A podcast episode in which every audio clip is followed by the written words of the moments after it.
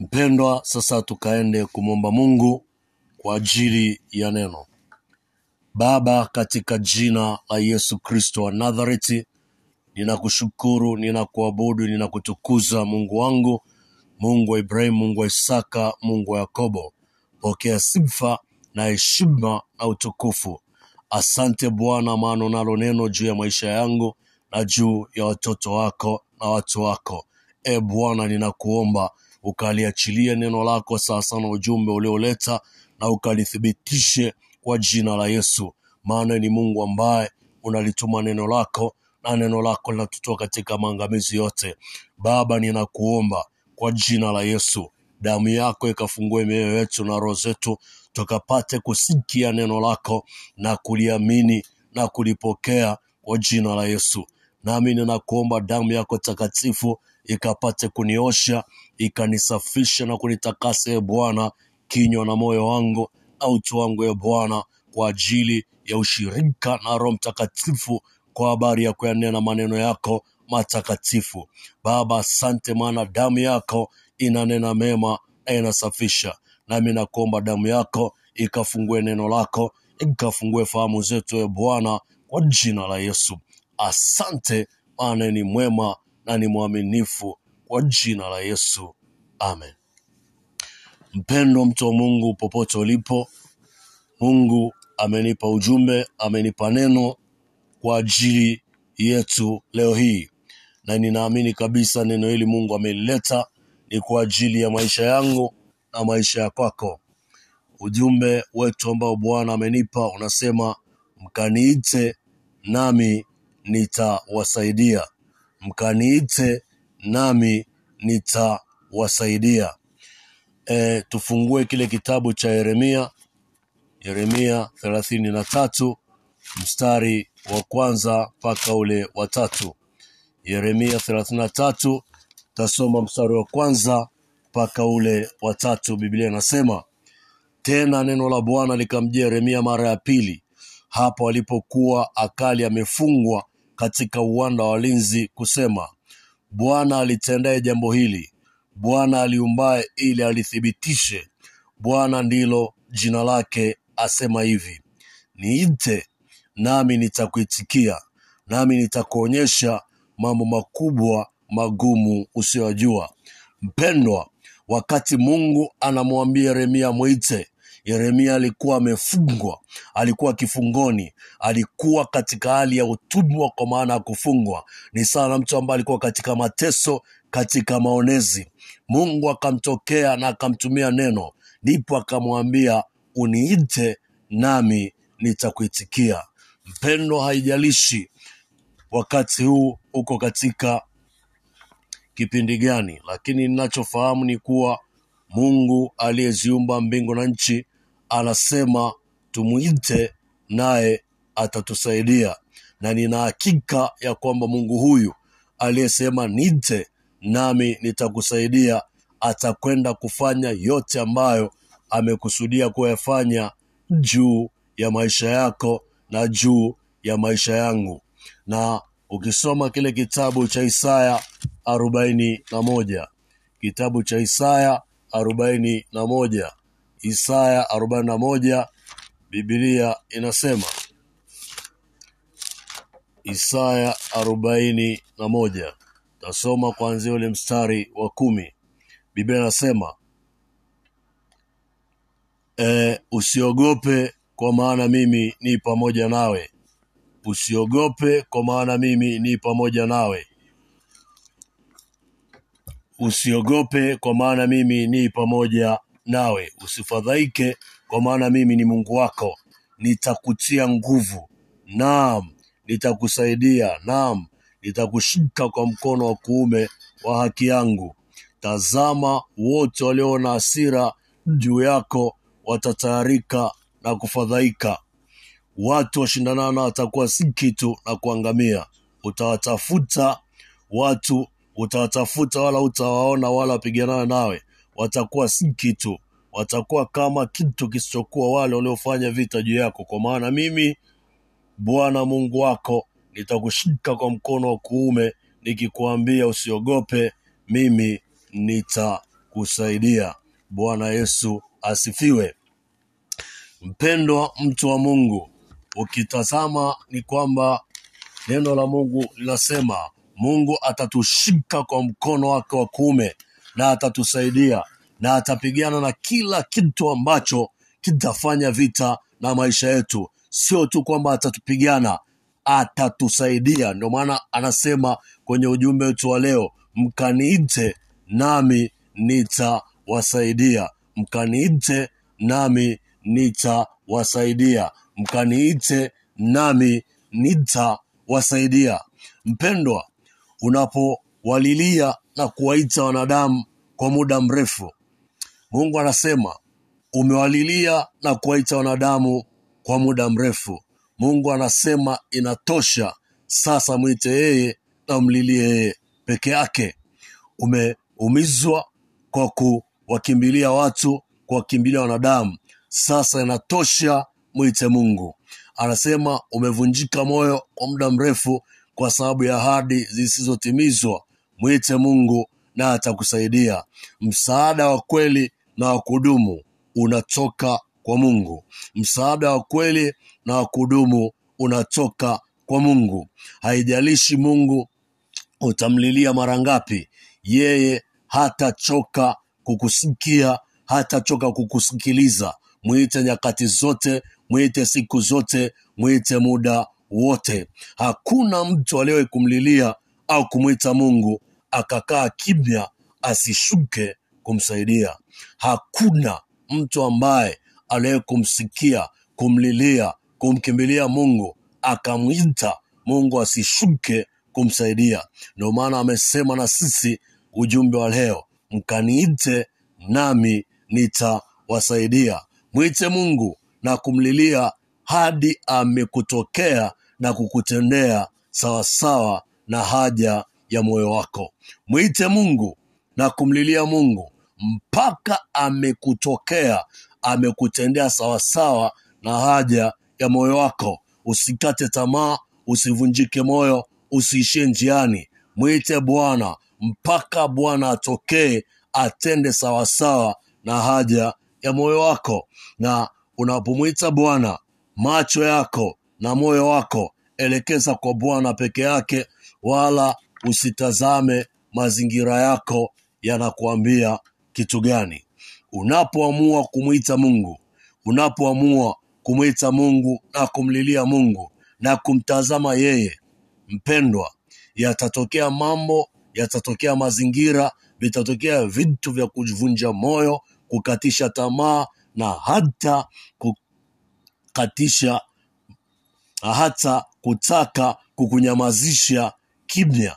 Vitatokea vitu, mambo ya kuvunja moyo, kukatisha tamaa na hata kutaka kukunyamazisha kimya. Haijalishi nini kitatokea, wewe mwite Bwana, endelea kumwita Mungu, endelea kumwita Mungu, endelea kumlilia Mungu, maana amesema niite. Kama Mungu amesema tumuite, atatusaidia. Mpendwa, tunapomwita Bwana hatutaki kukaa kimya wala kunyamaza, ni kumwita Mungu mpaka ametenda sawasawa na yale ambayo tumemwita kutusaidia. Ukitazama Biblia yako, wako wengi ambao waliutafuta uso wa Bwana, walimlilia Mungu mpaka Mungu akawatokea akatenda sawasawa na yale ambayo walitamani Mungu afanye katika maisha yao. Ukifungua kile kitabu cha Mar Bar Marko mlango wa kumi, Marko mlango wa kumi, nitasoma kuanzia ule mstari wa arobaini na sita.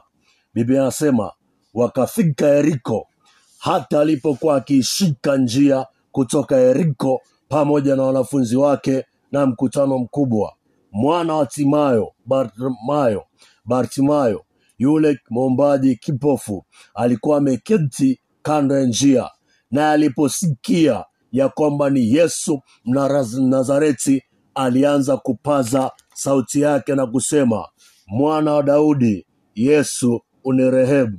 Na wengi wakamkemea ili anyamaze, lakini lakini alizidi kupaza sauti, mwana wa Daudi, unirehemu. Yesu akasimama akasema, mwiteni. Wakamwita yule kipofu, wakamwambia, jipe moyo, inuka, anakuita. Akatupa vazi lake haraka, akaruka, akamwendea Yesu. Yesu akamjibu akamwambia, wataka nikufanyie nini? Wataka nikufanyie nini? Yule kipofu akamwambia, mwalimu wangu, nataka nipate kuona. Yule kipofu akamwambia, mwalimu wangu, nataka nipate kuona. Yesu akamwambia, enenda zako, imani yako imekuponya. Mara akapata kuona, akamfuata njiani. Haleluya! Mpendo mtu wa Mungu, tumeona maneno ya Mungu anatuambia, bartomayo alimwita Kristo, alimwita Yesu, akamlilia, akamwambia mwana wa Daudi unirehemu, mwana wa Daudi unirehemu. Wakati Bartimayo anamlilia Kristo, wakati Bartimayo anamwita Yesu aweze kumsaidia katika shida yake, walitokea watu waliomvunja moyo, wakamkemea, wakamtaka anyamaze. Ashukuriwe Mungu wa mbinguni, kwa maana Bartimayo alijua ninayemlilia ni Yesu, ninayemwita ni Yesu, mwenye uwezo wa kuniponya ni Yesu. Enyi wanadamu, hata mkiniambia nikae kimya, siwezi kukaa kimya, maana hapa Yesu yupo na anapita. Nitamwita mpaka nisaidie, kwa sababu mateso na tabu nazopitia ninazijua mimi na sio ninyi. Sitakaa kimya mpaka Yesu anisikie. Mpendwa, sikiliza, unapoamua kumwita Bwana, unapoamua kumlilia Mungu, yatatokea mazingira, vitatokea vitu, watatokea hata watu wa kukuvunja moyo, wa kukukatisha tamaa. Nisikilize mtu wa Bwana, Mungu anasema mkaniite, nami nitawasaidia. Mwenye uwezo wa kukusaidia, mwenye uwezo wa kukutetea, mwenye uwezo wa kukupigania ni Yesu Kristo aliyesema, njoni kwangu enyi nyote msumbukao na kuelemewa na mizigo. Mpendwa, mizigo uliyobeba, mpendwa, mateso uliyobeba, Yesu anasema ukamwite, naye atakusaidia, atakutetea, atakupigania. Haijalishi nani anakuvunja moyo, haijalishi nani anakukatisha tamaa, haijalishi hali yako ikoje, haijalishi mazingira yako ikoje, yeye aliyesema tumwite atatusaidia. Ni Mungu aliye hai, ni Mungu aliyezumba mbingu na nchi, ni Mungu Bwana wote wenye mwili. Kwake yote yanawezekana, yasiwezekana kwa wanadamu, kwa huyu Mungu yanawezekana. Paza sauti yako, umlilie Bwana, ukamwite Bwana, usikae kimya mpaka Yesu amekusaidia. Yawezekana naumwa yawezekana kuna jambo unatarajia kwa Bwana na umeingia kumlilia Bwana. Ukiwa katikati ya kumlilia Bwana, zinakuja habari ambazo ni za kuvunja moyo, ni za kukatisha tamaa. Yamkini ni mgonjwa ulikuwa unamwombea, ikaja habari yamezidiwa Yamkini niwe mwenyewe ukapata habari ya kwamba hali yako ya kiafya imezidi kuwa mbaya. Mpendo, usiogope. Haijalishi habari haijalishi taarifa, haijalishi mazingira ya koje. tunachojua yuko Mungu mtetezi, yuko Mungu ambaye alisema.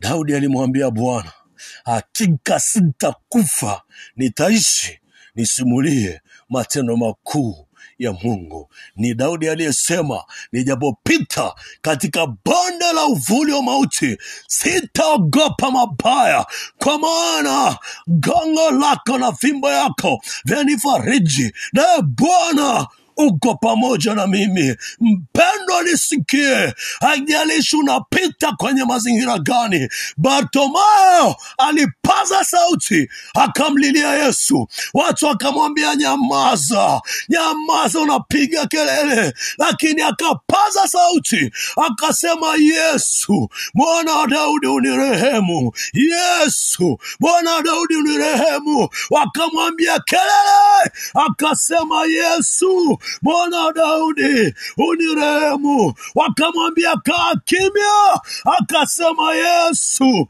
mwana wa Daudi unirehemu. Yesu akasimama akasema, mleteni kwangu. Mpendwa, Yesu aliposema mleteni, watu wale wale waliokuwa wanamwambia nyamaza, unapiga kelele, wakamwambia jitie moyo, anakuita. Huu moyo waliupata wapi? Ndio waliokuwa wanamnyamazisha, ndio waliokuwa wanamkatisha tamaa, lakini Yesu aliposimama kwa ajili yake, walimwambia jipe moyo, inuka, anakuita.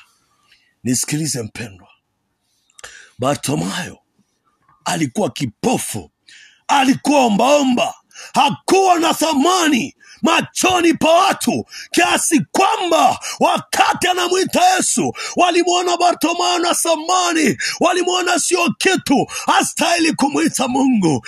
Inawezekana mpendwa, umeonekana una maana, umeonekana una samani, umeonekana sio chochote, sio lolote. Nikwambie mtu wa Mungu, Yesu yupo, Yesu yupo pamoja na mazingira yako, pamoja na hali yako. Ukimwita Bwana, Bwana atakusikia, Bwana atashuka, Bwana atakuja kwako na atakusaidia na atakutendea mema. Na watu ambao wamekudharau na watu ambao wanakuvunja moyo watasogea, watajifanya wako na wewe, lakini Mungu hawezi kukuacha.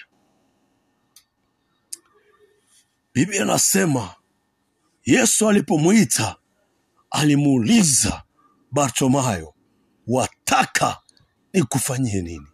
Mpendwa, nisikilize. Yesu aliona Bartimayo ni kipofu, lakini Yesu alitaka kusikia toka kwenye kinywa cha Bartimayo, anataka Yesu amfanyie nini? Mpendwa, Yesu anajua mateso yako. Yesu anajua tabu zako. Yesu anajua maumivu yako. Yesu anajua kukata tamaa kwako. Yesu anajua manyanyaso unaopitia.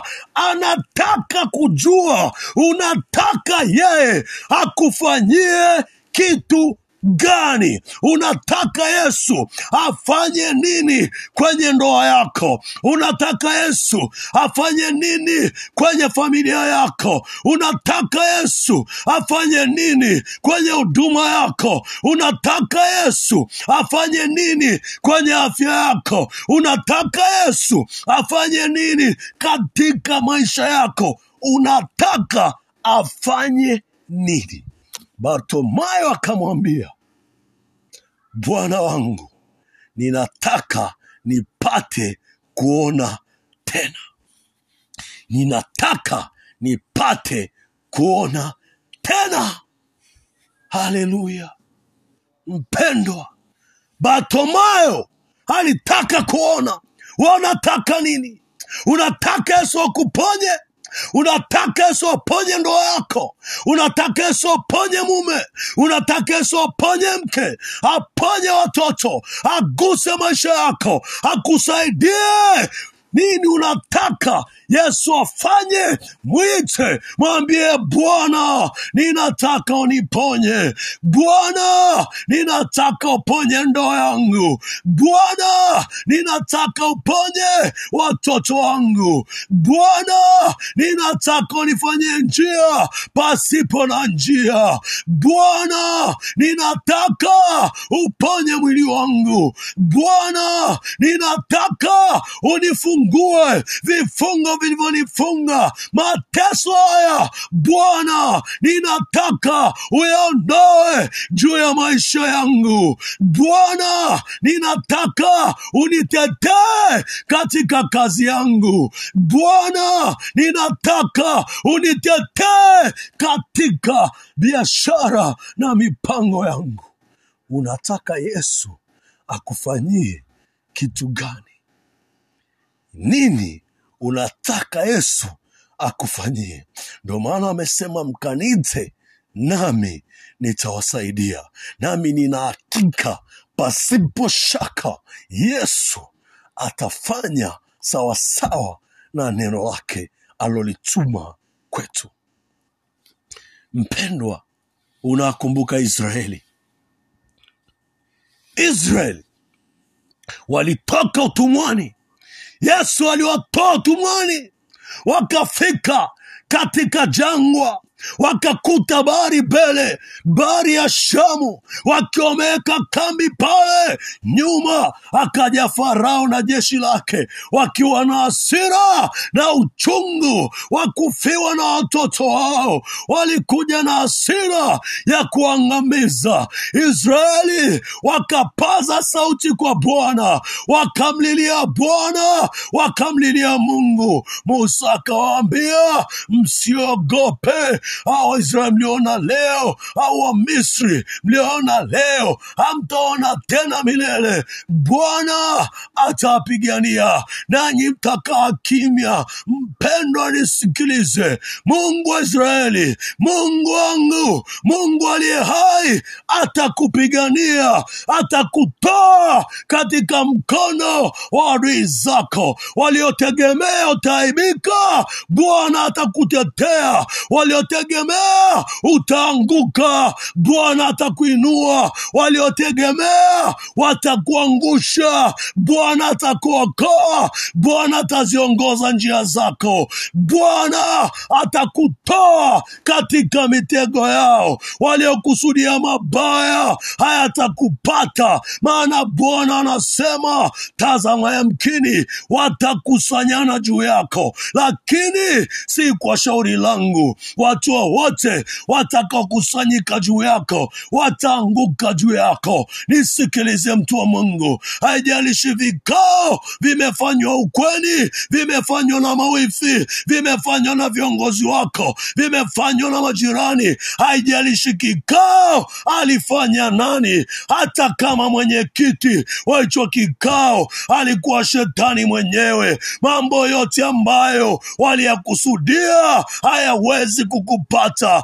Ndio maana Bwana anasema kila silaha itakafanyika juu yako haitafanikiwa, na kila ulimi uliotamka neno, ulioamua jambo, hautafanikiwa, utahukumiwa. Bwana wa Israeli, Mungu wa majeshi, akavihukumu vikao vya uovu dhidi ya maisha yako, akahukumu maneno ya uovu dhidi ya maisha yako, akafute mabaya yaliyotamkwa juu ya maisha yako. Damu ya Yesu inenayo mema ikakunenee mema, ikakunenee mema, ikanene mema juu ya maisha yako, ikanene mema juu ya mipango yako. Moto wa Bwana ukaviharibu vikao vya giza, moto wa Bwana ukavunje kazi ovu. Mungu wa Israeli akakupea ushindi, maana neno linasema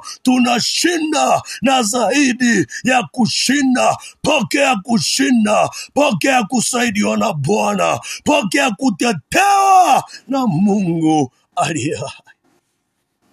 Mtu wa Mungu, haijalishi unapita katika kitu gani, yuko Mungu mwenye uwezo wa kukushindia. Ukisoma Nyakati, Nyakati wa pili mlango ishirini, wakati yehoshofati amevamiwa na jeshi kubwa kuliko yeye, yehoshofati aliogopa sana, aliogopa mno, maana jeshi likuwa kubwa, hawezi kupigana nalo. Akamlilia Bwana, akamwambia Bwana, tazama, jeshi kubwa lote, jamii kubwa hii imekuja juu yetu, na sisi hatuna uwezo wa kupigana nao, lakini Bwana, macho yetu yanakutazama wewe. We ndiye Mungu ambaye umezifanya mbingu na nchi, na kwako Bwana hakuna jambo gumu, hakuna lisilowezekana. Walipomlilia Bwana, Bwana akatuma neno katikati yao, akaambia msiogope, vita sio ya kwenu, vita ni ya Bwana.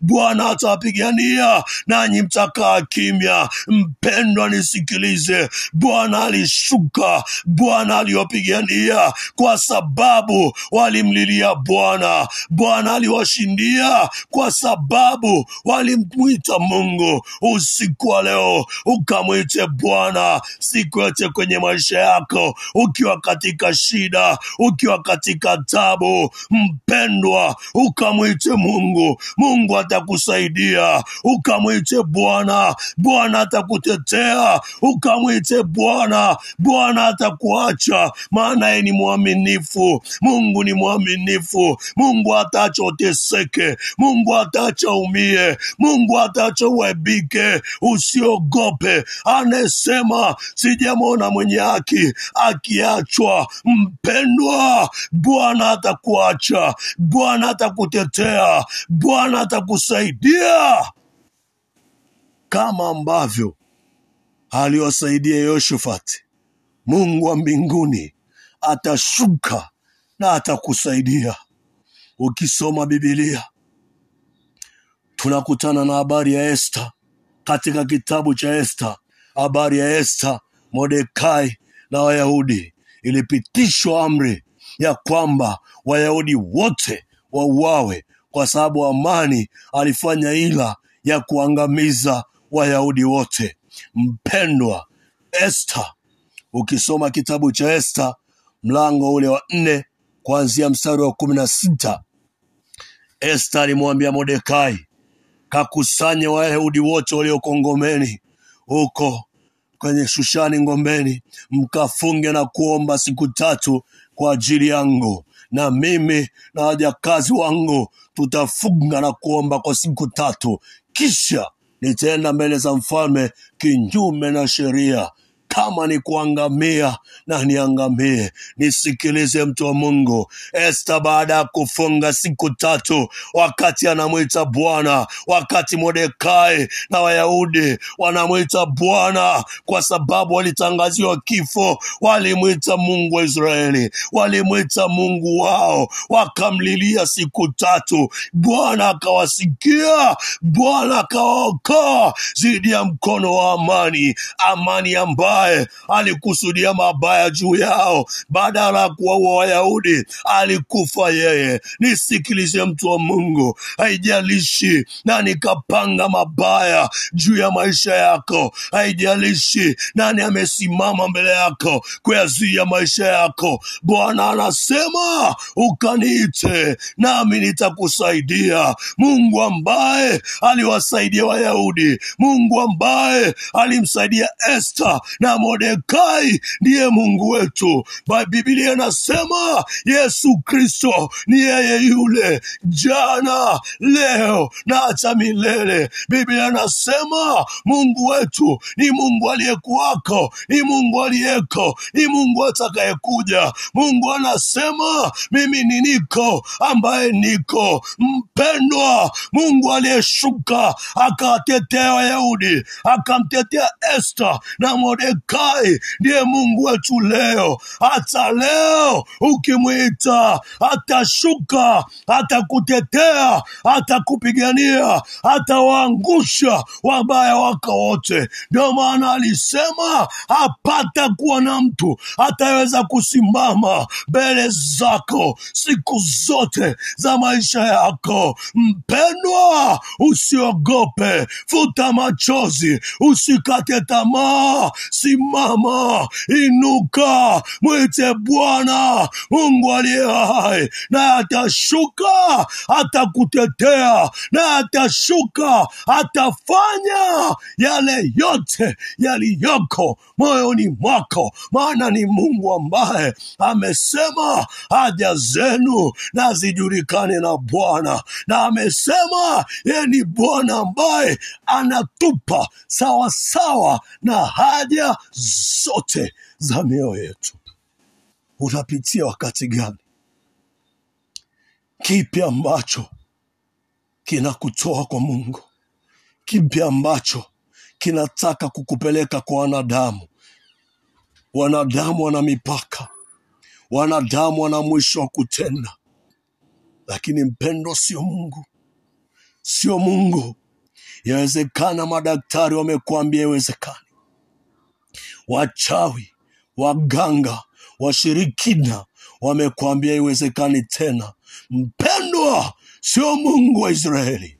Mungu kwake yote yanawezekana, kwa Mungu yote yote yanawezekana. Hata hilo jambo ambalo unataka Mungu afanye, unatamani Mungu akutendee, mpendwa, yote yote yote kwa Mungu yanawezekana. Ndio maana anasema niite, niite nami nitakusaidia.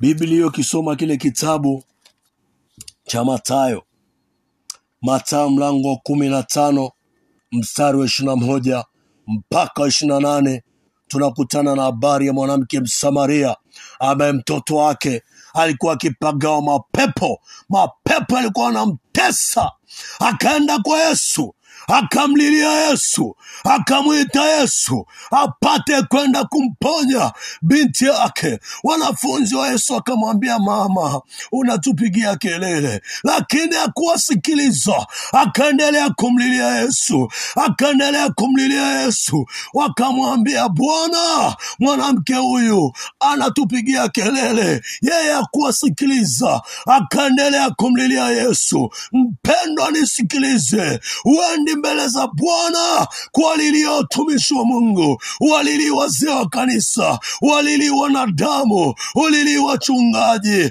ulili mitume na manabii. Unakwenda mbele za Bwana kumlilia Bwana, maana mwenye kukusaidia ni Bwana peke yake, mwenye kukuponya ni Bwana peke yake, mwenye uwezo wa kukuweka huru ni Bwana peke yake, sio dini yako, sio zebu lako, bali Bwana aliyeziumba mbingu na nchi, Mungu aliyekuumba, Mungu anayekujua, ndio mwenye uwezo wa kukusaidia. Mwanamke huyu alimlilia Bwana, akamlilia Bwana. Yesu akamwambia, sio vizuri kuchukua chakula cha watoto na kuwapa mbwa. Akamwambia, Bwana wangu, hata mbwa wanashiba, makombo yanaanguka mezani pa Bwana wao. Yesu akasema, hakika sijaona imani kubwa kama hii. Akamwambia mwanamke ule, iwe kwako kama unavyotaka. Mpendwa, nisikilize, chochote ambacho unataka Yesu akutendee kitatokea kwako. Lolote ambalo unataka Bwana akakutendee litatokea kwako sawasawa sawa na kutenda kwako. Usiogope, usiogope, usikate tamaa, usilie. Unalotaka Bwana akutendee litatokea kwako sawasawa na na kutaka kwako. Mwanamke ambaye alitokwa na damu muda wa miaka kumi na miwili alimfata Bwana. Yesu akamwambia, binti yangu, imani yako imekuponya. Mpendwa, nisikilize, Yesu atakutendea sawa sawa na imani yako. Yesu atakuacha, atakuaibisha. Bwana hataacha uaibike, atakutokea pokea atakutendea. Biblia nasema e bwana nimekuinulia macho yangu nisiaibike. Mpendwa, sikiliza. Biblia nasema nitainua macho yangu nitazame milima. Msaada wangu utatoka wapi? Msaada wangu ukatika bwana aliyezifanya mbingu na nchi. Mpendwa msaada wako unatoka kwa bwana. Sio kwa wanadamu sio kwa wachawi sio kwa waganga sio kwa viongozi. Msaada wako unatoka kwa bwana. Naye bwana atakutendea. Naye bwana atakusaidia. Ndio maana anasema niite. Haijalishi yawezekana umefungwa kwenye dhambi umefungwa kwenye ulevi umefungwa kwenye mateso. We mwite bwana mlilie bwana mwambie bwana nifungue vifungo vya dhambi mwambie bwana nitoe katika uzinzi mwambie bwana nitoe katika zinaa mwambie bwana nitoe katika ulevi nitoe bwana katika uongo nitoe bwana katika wizi naye bwana atashuka juu yako atakusaidia atakufungua maana amesema pasipo mimi ninyi hamuwezi kufanya lolote. Mpendwa huwezi kujisaidia peke yako. Huwezi kujifungua peke yako. Huwezi kuacha hizo tabia peke yako. Yuko mungu ambaye yuko tayari kukusaidia. Anachotaka umwite na atashuka atakusaidia. Unataka mtoto? Bwana atakusaidia unataka bwana atende kitu kwako atashuka atakusaidia. Maana mungu ni mungu mwaminifu. Alisema niite nami nitakusaidia. Mpendwa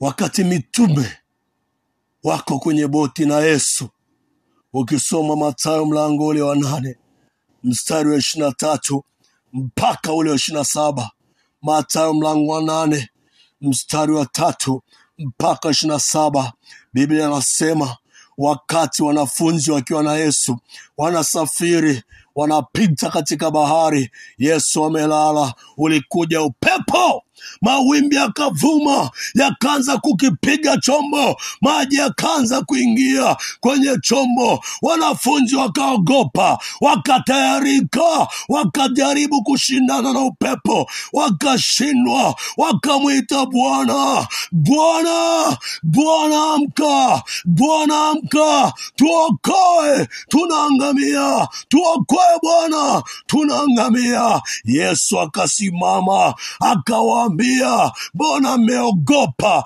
enyi wenye imani yaba akakamea upepo na upepo ukakoma kukawa shari kuu. Mpendwa nisikilize. Hata kama umeokoka hata kama uko na yesu kiko kipindi ambacho zoruba zitakuja magumu yatakuja majaribu yatakusonga yatajaribu kukuzamisha yatajaribu kukuondoa maisha yako yatajaribu kuondoa familia. Yatajaribu kumwondoa mume kumwondoa mke kuondoa watoto. Yatajaribu kutikisa kazi yako. Yatajaribu kutikisa biashara yako. Mpendo nisikilize. Sio kwamba yesu amekuacha. Hapana. Yesu yuko na wewe. Anachotaka umwite. Umwambie bwana nisaidie. Bwana pigana na watesi wangu. Bwana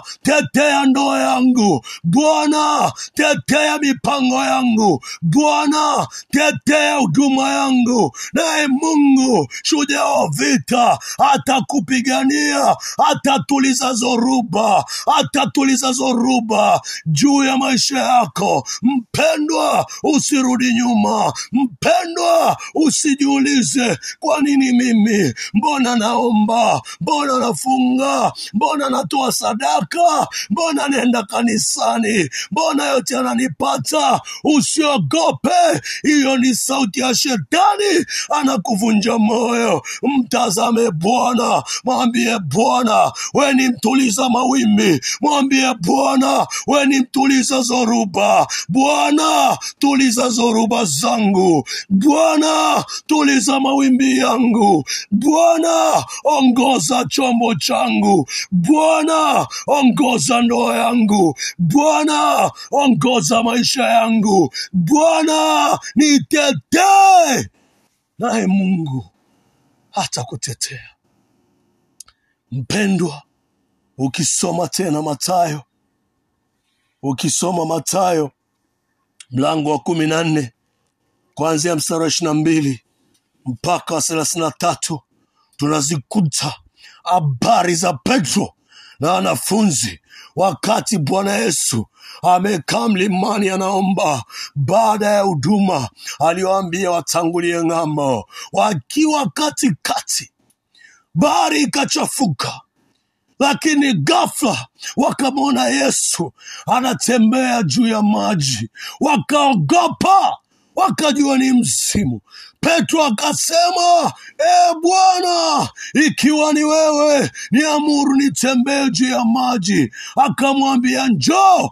Petro akashuka akaanza kutembea juu ya maji, anatembea juu ya maji kama Bwana. Lakini ghafla Petro akatazama mawimbi, akatazama upepo, imani yake ikaanguka, akaanza kuzama, akapiga kelele, Bwana niokoe, Bwana nisaidie. Biblia inasema Yesu alinyosha mkono akamshika akamwinua, wakatembea pamoja, wakarudi kwenye boti. Mpendwa, nisikilize, inawezekana liko jambo ambalo Bwana alisema na maisha yako, ukaanza kutembea katika jambo hilo, ukaanza kutembea katika ushindi. Mara ghafla mawimbi yakaja, ukatazama, ni kama ushuhuda umepotea, ni kama jambo lako limezama, ni kama maisha yako yamezama, ni kama biashara yako imezama, ni kama huduma na utumishi wako umezama. Mpendo, usiogope, mwite Bwana, mwite Bwana. Bwana atakuinua tena, Bwana atakutetea tena, Bwana atakuokoa, atakuondoa katika kuanguka, atakuondoa katika kudhama, atakuondoa katika mauti na kukurudishia uzima wako. Yuko Mungu, yuko Mungu aliye hai, yuko Mungu anayeponya, yuko Mungu anayeponya, yuko Mungu anayeponya. Mpendwa, yuko Mungu. Hakuna ugonjwa sugu kwa Yesu, wala hakuna jambo gumu kwa Mungu wa Israeli. Mpendwa, Ayubu alisema, najua najua mteteaji wangu yuko hai, nami nakuambia mpendwa, mtetezi wako yuko hai, mtetezi wako anaona, mtetezi wako atakutetea. Ndio maana anasema niite, nami nitakusaidia. Zamani nilikuwa naangalia mchezo mmoja wanaita mieleka, wanacheza mapatina wawili au zaidi. sa wewe ambao uko lingoni inawezekana unapambana na mtu mwenye nguvu kuliko wewe, amekupiga kweli kweli. Unachotakiwa kufanya sio kupigana naye tena. Kama amekushinda, unatakiwa utafute bidii zote na kwa nguvu zote kuugusa mkono wa rafiki yako, mkono wa patina wako, aingie ulingoni, akusaidie. Mpendwa, Mungu anaposema niite, nitakusaidia, anataka umwite aje katikati ya mateso, katikati ya tabu yako, katikati ya masumbufu yako, apate kukusaidia. Yesu atakusaidia. Yesu atakutetea. Tunakwenda kumwita Bwana, nami nina hakika Yesu atashuka na nguvu za Mungu zitashuka, na wengine malaika wa Bwana watatumwa kwenu kuwasaidia. Nina hakika na jambo hilo. Wewe ambaye hujampa Yesu maisha yako, hujamfanya Yesu kuwa Bwana na Mwokozi wa maisha yako, wewe ambaye ulikuwa umeokoka ukaachana na wokovu kwa sababu yoyote ile, tutakwenda kuomba pamoja maombi ya kumrudia Yesu, naye Yesu atakupokea, atakusafisha.